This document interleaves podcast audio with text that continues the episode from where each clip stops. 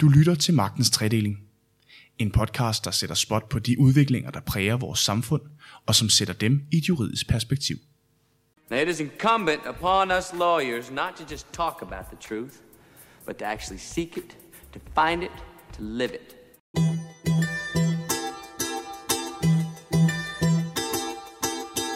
Det har været et længe kendt problem, nemlig hvordan musikere, filmskabere, kunstnere og andre ophavsretshavere fortsat kan tjene til dagen og vejen, når platforme som for eksempel YouTube frit distribuerer indhold, der i mange tilfælde krænker ophavsretten og dermed undlader at sende royalty-kroner tilbage til kunstnerne.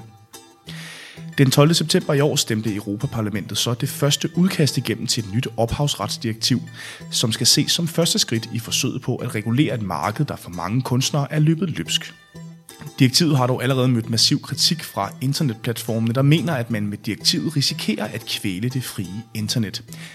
Men hvad er egentlig op og ned i forhold til det her nye direktiv, og hvilke handlemuligheder giver det henholdsvis kunstnerne på den ene side og internetplatformene på den anden? Bag mikrofonen er som altid Rasmus Hylleberg, og i denne uge der diskuterer vi ophavsret. Velkommen til Magtens Tredeling.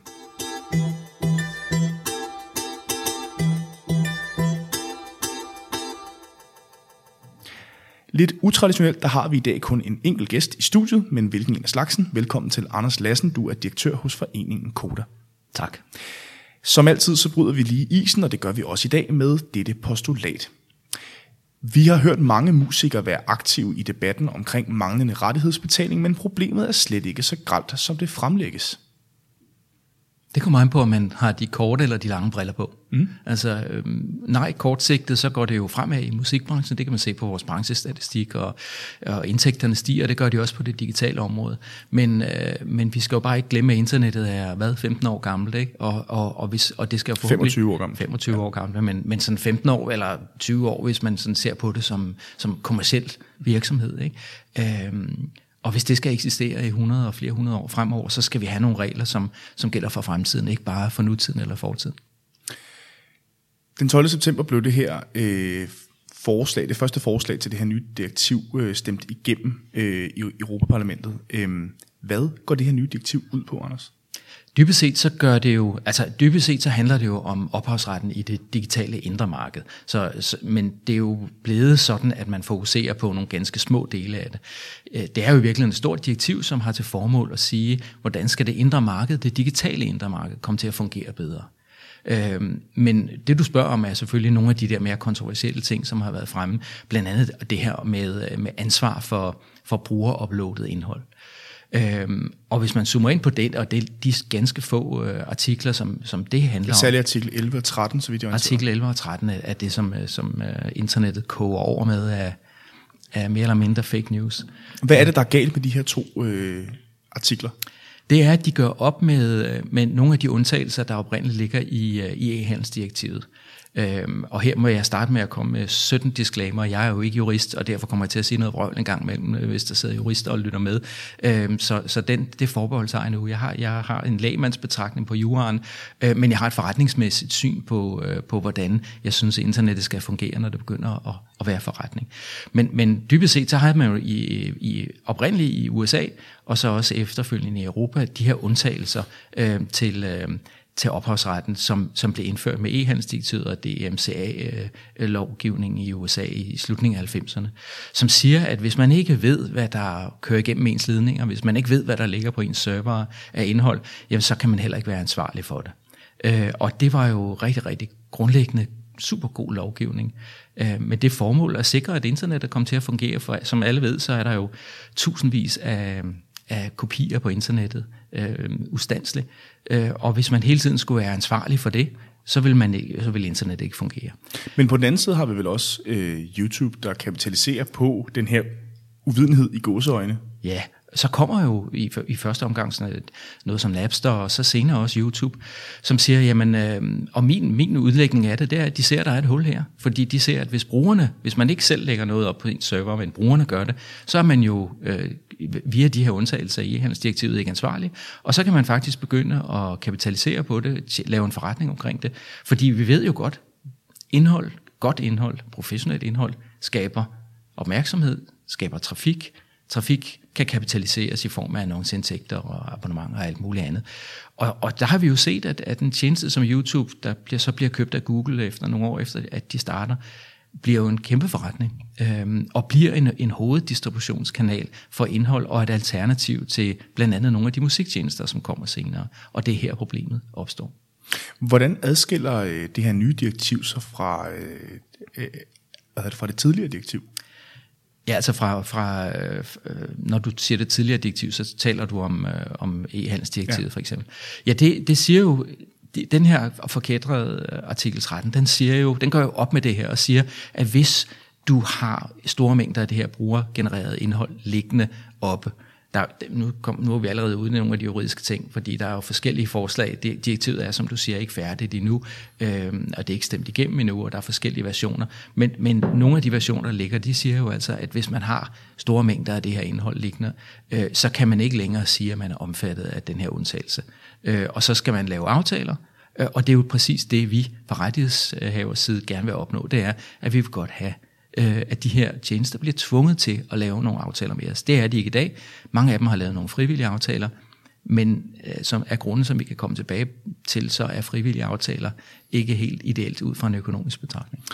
Øhm, inden vi går ned i sådan selve materien af, hvad de her artikler rent faktisk øh, begynder at kræve af øh, internetplatformen, så kunne jeg godt tænke mig at høre lidt om, der har været en del debat om det her direktiv, øh, som jeg også startede ud med at sige, øh, hvor vi ligesom har haft, hvad skal man sige, kunstnerne på den ene side, og så har vi haft internetgiganterne på den anden. Hvad er det, den her debat har handlet om? øhm, ja, se fra vores side, den, dybest set handler den jo om penge, som jeg ser det på begge sider. Øhm, nu er så noget af det kommet til at handle om principper, men, jeg, men jeg, jeg, jeg vil stadig hævde, at øh, hoveddiskussionen handler om penge. Vi vil godt have nogle penge, nogle flere penge for de her internetgiganter, fordi de faktisk tjener rigtig mange penge. Øhm, på, på, og I er arbejdstagers og vores arbejdstagers. Ja, altså ja. når du siger arbejdstager, så tænker du på øh, rettighedshaverne. Ja, eller, ja. Øhm, vi vil godt sikre, at dem, der har skabt indholdet, som bliver brugt til at tjene penge på, altså kunstnerne, kan vi kalde dem, øh, forlæggerne, pladeselskaberne, som investerer i det her, at de får et, et færre udbytte, en færre, færre del af det. Øhm, og internetgiganterne vil gerne lade være med at betale, øh, fordi det er dårligt for deres aktiekurs, og det er dårligt for deres bundlinje. Øhm, og, og derfor handler det om penge. Men, men efterfølgende er det jo begyndt på en eller anden måde at komme til at handle om øh, øh, ytringsfrihed og, og, og internettets fremtid og sådan noget, som jeg mener er, er strømmandsargumenter eller, eller fake, fake news argumenter, fordi internettet kommer ikke til at dø af det her. Men kunne man ikke påpege, at netop den her frie deling faktisk er med til at, hvad skal man sige, øh, at skubbe øh, jeres medlemmer lidt fremad i forhold til øh, at skabe mere opmærksomhed, og så måske skabe flere indtægter på, hvad skal man sige, livescenen måske? Det er jo verdens ældste argument. Altså, hvis du øh, nogensinde var begyndt at spille guitar øh, og, og synge lidt... Det skal vi sige, det kan jeg virkelig ikke. Nej. Men hvis du har, så vil du have oplevet følgende. På et eller andet tidspunkt var du blevet sådan halvgod til det, og så var, så var du kommet forbi den lokale beværtning, og så havde den lokale beværtning sagt, kommer du ikke ned og spiller lidt her? Du, jeg, jeg, har ikke, jeg har ikke råd til at give dig noget, men det, det giver dig mulighed for at få din musik ud. Øhm, så, sådan oplever rigtig mange øh, kunstnere det. Øhm, og med samme argument kunne Danmarks Radio jo sige, øhm, jamen vi øh, promoverer musikken, øhm, og derfor så skal der ikke betales. Sådan er det faktisk retstilstanden i USA, øh, hvor, hvor der faktisk ikke skal betales øh, for en del af, af rettighederne i radio, fordi man i, i USA har besluttet sig for, at radio også er en del af et, et promotion-værktøj. Og, og det er jo det argument, vi ustandsligt hører fra politikere og andre. Jamen, I får jo en masse markedsføring gennem YouTube. Jo tak, tak. Øhm, men, men, øh, men det gør vi også gennem alle andre kanaler, tv, radio og alt muligt andet. Skal sige, jeg har selv siddet som praktikant på Danmarks Radio og indtastet på sekund, hvilke musikstykker vi har brugt i forskellige tv-serier. Øh, øhm, jeg skal lige høre... Det har jeg også. Oh, godt. vi, øh, nu taler vi meget om øh, musikere her, men, øh, men det er vel alle former for kunstnere. Hvem er det, der egentlig, altså, er der rent faktisk bliver influeret, hvis det her forslag træder i kraft? Jamen forhåbentlig så betyder det, at øh, hvis det her forslag træder i kraft, så betyder det, at, at de her tjenester, Facebook, Google, øh, YouTube, øh, SoundCloud, at de ikke længere kan komme og sige til os, vi behøver ikke lave aftaler. Så I er sådan set over, overladt til vores nåde, øh, hvis vi overhovedet vil lave en aftale. Øh, det vil sige, at vi forhandler, begynder at forhandle på et jævnbyrdigt grundlag. Øh, og så vil indtægterne sandsynligvis stige fra de her tjenester, men dybest set betyder det også, at Og det er der, jeg, det, det jeg vil vende tilbage til, som jeg startede med at sige. Internettet skal jo forhåbentlig vare i 100 år øh, fremover eller, eller længere. Og derfor skal vi have nogle færre konkurrencevilkår. Øh, og det vi ser, det er, at øh, musiktjenester, tag en tjeneste som øh, Spotify, de blev lanceret for efterhånden 10 år siden, øh, lidt kortere tid siden i Danmark. I de 8-10 år har de ikke hævet priserne. Netflix til sammenligning har hævet priserne to gange. Hvorfor er det, at Spotify ikke har hævet priserne? Ja, det er fordi, det kan de sandsynligvis ikke, fordi der eksisterer et gratis alternativ i markedet. Et alternativ, der ikke skal betale til rettighedshaverne, som Spotify kan. Så, så det vil sige, vi får simpelthen og det er der, det digitale indre marked kommer ind. Hvis vi skal have et velfungerende marked, så skal alle, der spiller i det her marked, spille på samme kommercielle vilkår. Vi har jo lige set YouTube øh, lancere en premium-kanal ja. også. Er det ikke øh, første skridt? Det er et rigtig godt skridt. Øh, vi kan godt lide betalingskanaler, øh, fordi der kommer alt andet lige flere penge ind, end, end, i, end de reklamefinansierede. Så jo, og måske har de også gjort det. Man kunne filosofere over, at de måske har gjort det, fordi de kan se, hvilken vej vinden, vinden blæser. Et af argumenterne fra modstandernes side af det her direktiv har været, at det vil blokere for, at helt almindelige mennesker for eksempel kan lægge videoer op på YouTube, øh, og det vil jo influere, hvad skal man sige, blogger og lignende. Hvordan mener du, at vi som forbrugere bliver påvirket af det her direktiv? Det er jo en klar fordel for forbrugeren. Fordi øh, lige nu er det sådan i dag, at du har ansvaret, når du lægger noget op.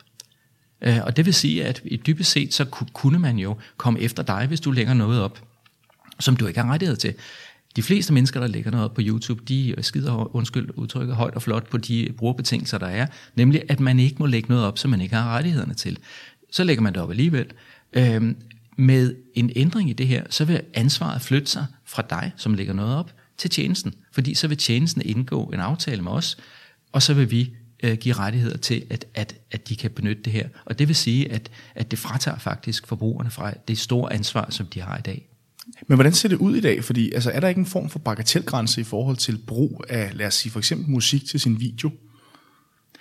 Øhm, nej, det er der i princippet ikke. Øhm, og her kan det være, at jeg igen kommer op og skændes, så der er masser af, du får telefonstorm, og folk ringer ind. Men dybest set, så, så, er, der, så er det ikke det. Altså, det, det vi, der er jo juridisk et, et, et, øh, et, et, et udtryk, der hedder offentlig fremførelse. Øh, og, og til, og, og det er jo sådan, at princippet skal du betale, øh, når du bruger noget. Du skal spørge om lov, og du skal betale. Det er det, der står i og alle ophavsretslov rundt omkring, og Berner konvention og alt muligt andet. Det er, at man skal sikre en, en færre betaling. Så er der undtagelser for privat brug.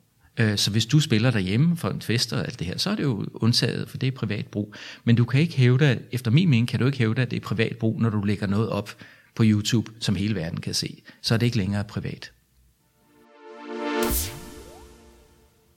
Jeg kunne godt tænke mig at dykke lidt ned i, hvad øh, konkret det her direktiv øh, i sin nuværende form kommer til at betyde. Øh, fordi det lægger blandt andet op til, at for eksempel en tjeneste som YouTube skal screene alt det indhold, der uploades, for at tjekke, om der er brud på ophavsret ved brug af video og lyd i brugernes egne videoer.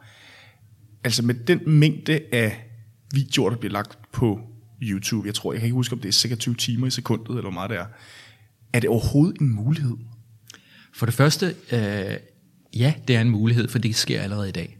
I det øjeblik, du loader noget op på YouTube, så går deres Content ID-system i gang med at screene det, allerede mens du uploader det.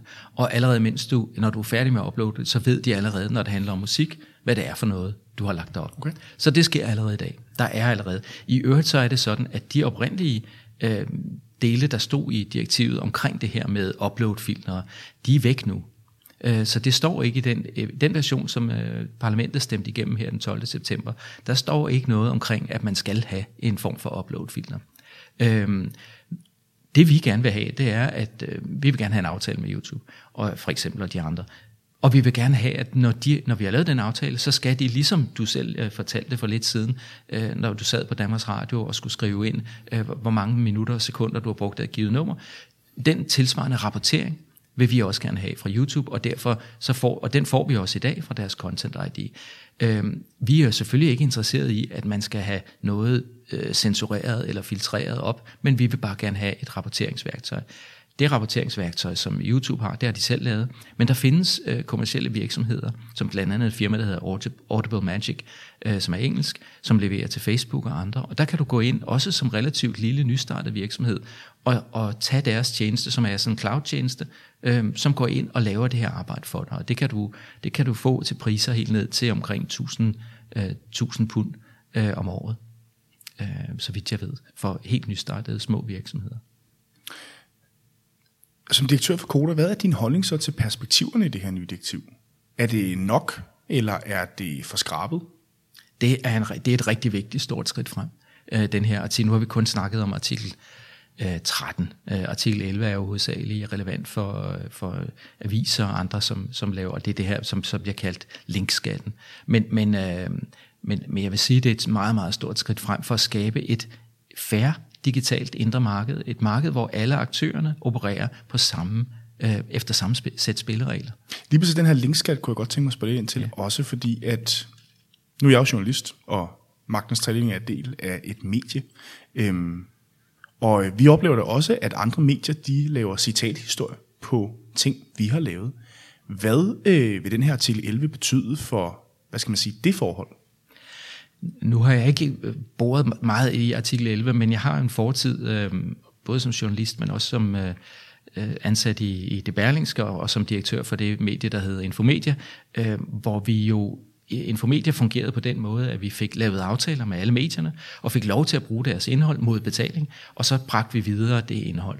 Øhm, og vi var ofte op mod konkurrenter, som i virkeligheden lavede det samme, som vi gjorde, altså tilbød en nyhedsovervågningstjeneste, øh, men gjorde det på basis af, at de gik ind og crawlede internettet, fandt de interessante artikler, og så dyblinkede ned til artiklerne. Det vil sige, at øh, der var tjenester, som for eksempel hed Meltwater på det tidspunkt, som det var i stand, det, det hedder det stadig, mm. som var i stand til at lave, på det tidspunkt, nu ved jeg ikke, om de har fået aftaler siden, det er mange år siden, men på det tidspunkt var de i stand til at lave en nyhedsovervågningstjeneste, uden at lave de samme aftaler med rettighedshaverne, som vi gjorde, øh, ved at lave den her dyblinkningstjeneste. Øh, vi havde issue omkring øh, Google News, øh, som gerne ville lancere i Danmark. Der var jeg selv med til debatterne. Øh, det var en meget spændende debat, vi havde med Google. De kom nemlig bare flyvende ind fra USA en dag, en aften, øh, regnfuld aften, og kaldte os ind til et møde og sagde, at de havde sender og lancere næste dag. Øh, og, øh, og så sagde vi, det kan I ikke uden at spørge. Og så sagde de, jo, det kan vi godt. Øh, jamen, vi vil sådan set gerne spørge os, og vi vil gerne lave aftaler omkring, når I bruger vores indhold. Øh, vi vil super gerne medvirke til at lave en tjeneste som Google News, men vi synes ikke, at I bare skal lave den øh, som parasitter på os, men I skal lave den i samarbejde med os. Men hvordan er reglerne nu? Fordi at hvis et medie for eksempel refererer til en artikel, vi har skrevet, og skriver det fra os, mm. er det så okay? Ja, der er jo citatretter i, i ophavsretten, og det må, man, det må man rigtig gerne, og jeg tror ikke, der vil være meget journalistik i verden, hvis ikke, hvis ikke der var øh, retten til at, at bruge citater. Her taler vi bare om den, øh, kan man sige, den systematiske kommercielle udnyttelse af andre menneskers stof til at skabe sin, en anden virksomhed, som konkurrerer på nogle andre efter nogle andre basisvilkår end, end andre virksomheder. Og det er lige præcis der, hvor jeg synes, at artikel 11 kan gøre noget godt igen, ved at den kan udjævne forskellene mellem, kan man sige, den normale økonomi, og så det, jeg vil kalde den parasitiske økonomi. For den nytter jo ikke, at vi har øh, et internet, som bliver parasitisk på den måde, at, at, det bliver, at alle pengene ligger derude, hvor man lukrerer på noget indhold, som andre har skabt, uden at betale for det. Vi bliver simpelthen nødt til at sikre, for at sikre det indre marked fremover, det digitale marked, øhm, og, og, og, og internettets fremtid, at der faktisk er en fødekæde, et, et, øh, en værdikæde, der, der, der distribuerer værdien retfærdigt over hele værdikæden.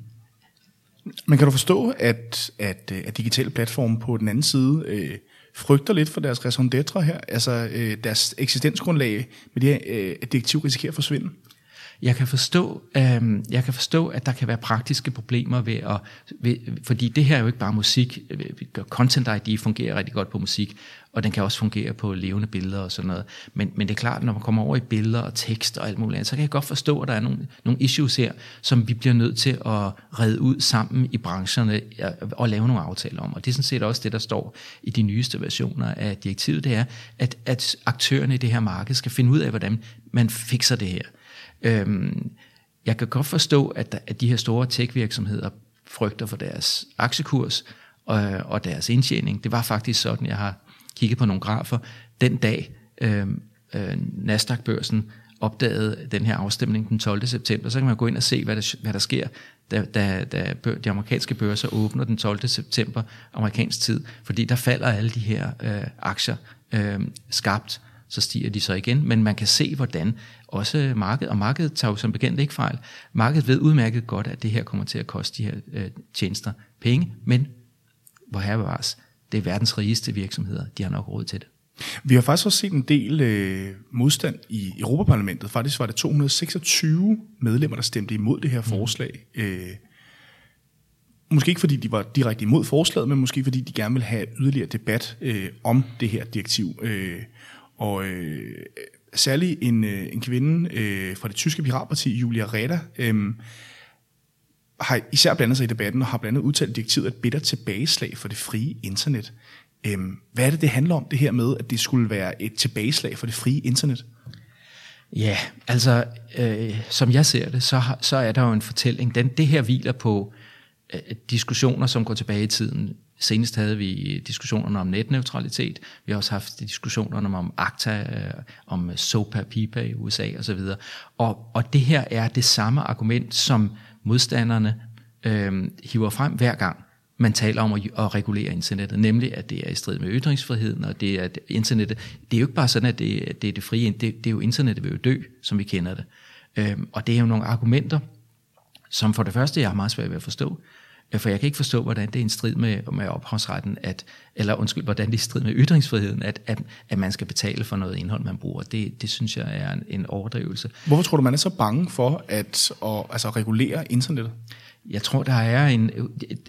Der, der er en uheldig alliance mellem på den ene side tech-selskaberne, og på den anden side en lille gruppe, øh, rent, altså jeg vil, jeg vil kalde anarkistisk, anarkistisk funderede pirater, som ser internettet som et andet sted end den, den fysiske verden. Et sted, hvor, altså sådan et slags øh, libertariansk øh, tusindårsrige, hvor, hvor reglerne ikke skal eksistere på samme måde som i, i, i, i den fysiske verden.